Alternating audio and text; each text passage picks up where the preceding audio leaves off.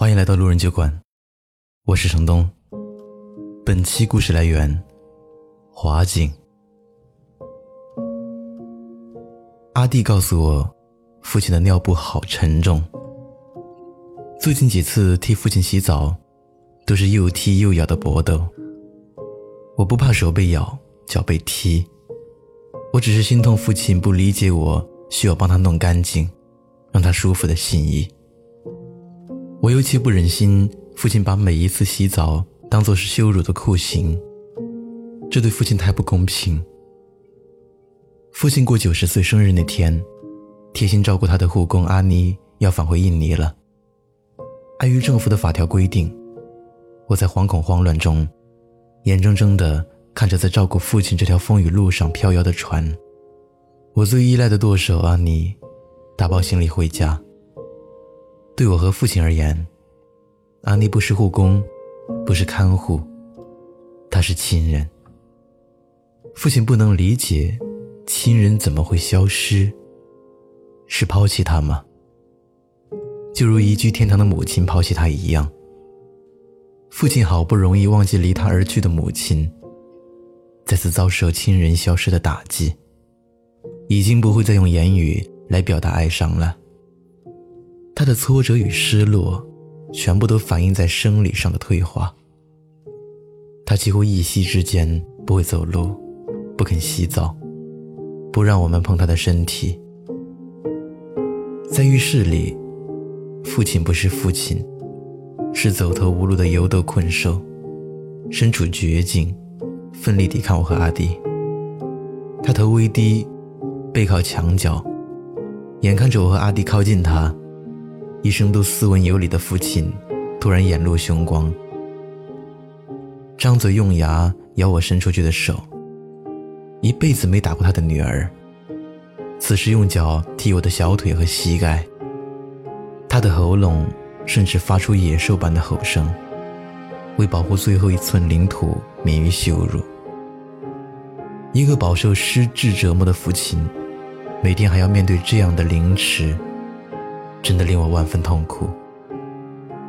美国作家苏米勒在《我的父亲》一书中写道：“他失智的父亲从生病到死亡的完全过程，带给我最多的心理抚慰与实质的帮助。”神经科赖医师在推荐序中写道：“他的恩师是明尼苏达大学神经科主任贝克教授。到老年，他得了自己专一研究一生的阿兹海默症，以致这科学巨人，在最后的养老院任人发布。他妻子曾万分疼惜地说。”希望上帝能让他早日解脱。照顾父亲几年的日子里，我从来没有贝克妻子的想法，但最近几次洗澡的过程，第一次体会了贝克妻子的矛盾。父亲刚住我家时，他自己洗澡，浴室时时传出他哼出的小曲。他兴奋的不知如何结束洗澡过程，总是洗了再洗。我们要费好一番口舌，才能让他走出浴室。哥哥从美国回台探视父亲时，父亲很是骄傲的摸着白瓷大浴缸说：“我在这里泡澡。”哎，哥哥不相信，你弄错了，这是你女儿的浴缸。爱泡澡的父亲没弄错。每隔一两个礼拜，我把大澡浴缸注满水。让他进来泡，因为客房浴室只有淋浴，父亲如孩子般开心地玩弄五彩肥皂泡泡，说这才像洗澡。后来他退化，不会运用缸边扶手，从水中站起来，夏豆和阿弟把水全部放掉，才费九牛二虎之力把他从浴缸中救了出来。从此。父亲就和泡澡永远说再见。人生本来就是一连串的告别与再见，对失智病人与家属，这条告别之路特别漫长。我上网去了解父亲异常的行为原因，原来病人对周遭环境极度不信任时，会产生灾难式的行为。他会误解别人的心意而强烈保护自己，抵抗一切。原来阿妮的离去是父亲的灾难，也是我的灾难。我懂了，要给父亲洗澡，先得赢得他的信任。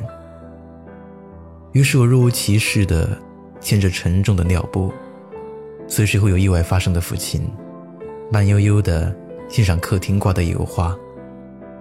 这些都是女婿的杰作。父亲早就不认识女婿，称他为那画画的。我说那画画的画了玉山，台湾最高的山，比阿里山还要高很多。一面说，一面握住父亲的双手，除了把温暖送给他，也是防御他东抓西抠。我不停的讲话。制造轻松氛围，然后慢慢引导他走出浴室。先搂抱他，说爱他，不会伤害他，然后看着他眼睛，报告接下去我要做的动作。我用温和的语调，满脸的笑容，重复再重复。我感觉父亲原本绷紧、要抵御、要反抗的躯体逐渐放软。他甚至将全身重量都依偎在我身上。我知道，今天这场洗澡仗不用打。父亲愿意把他自己交托给我们。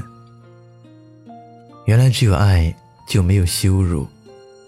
我和阿弟联手把父亲洗得干干净净，换上新尿布、新衣服，全身干爽。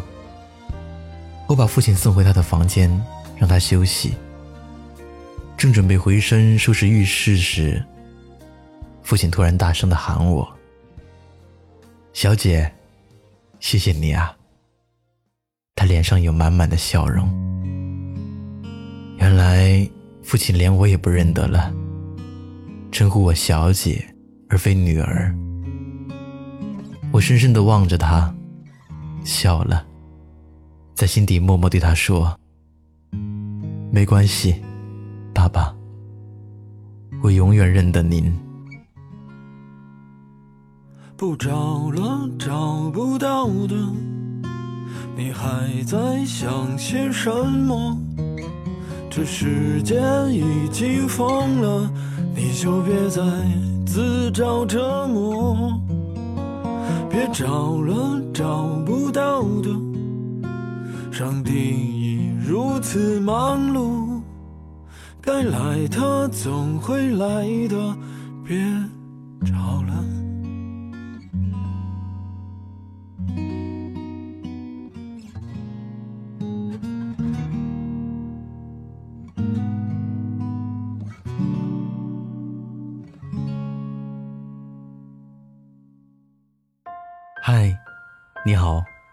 我是程东。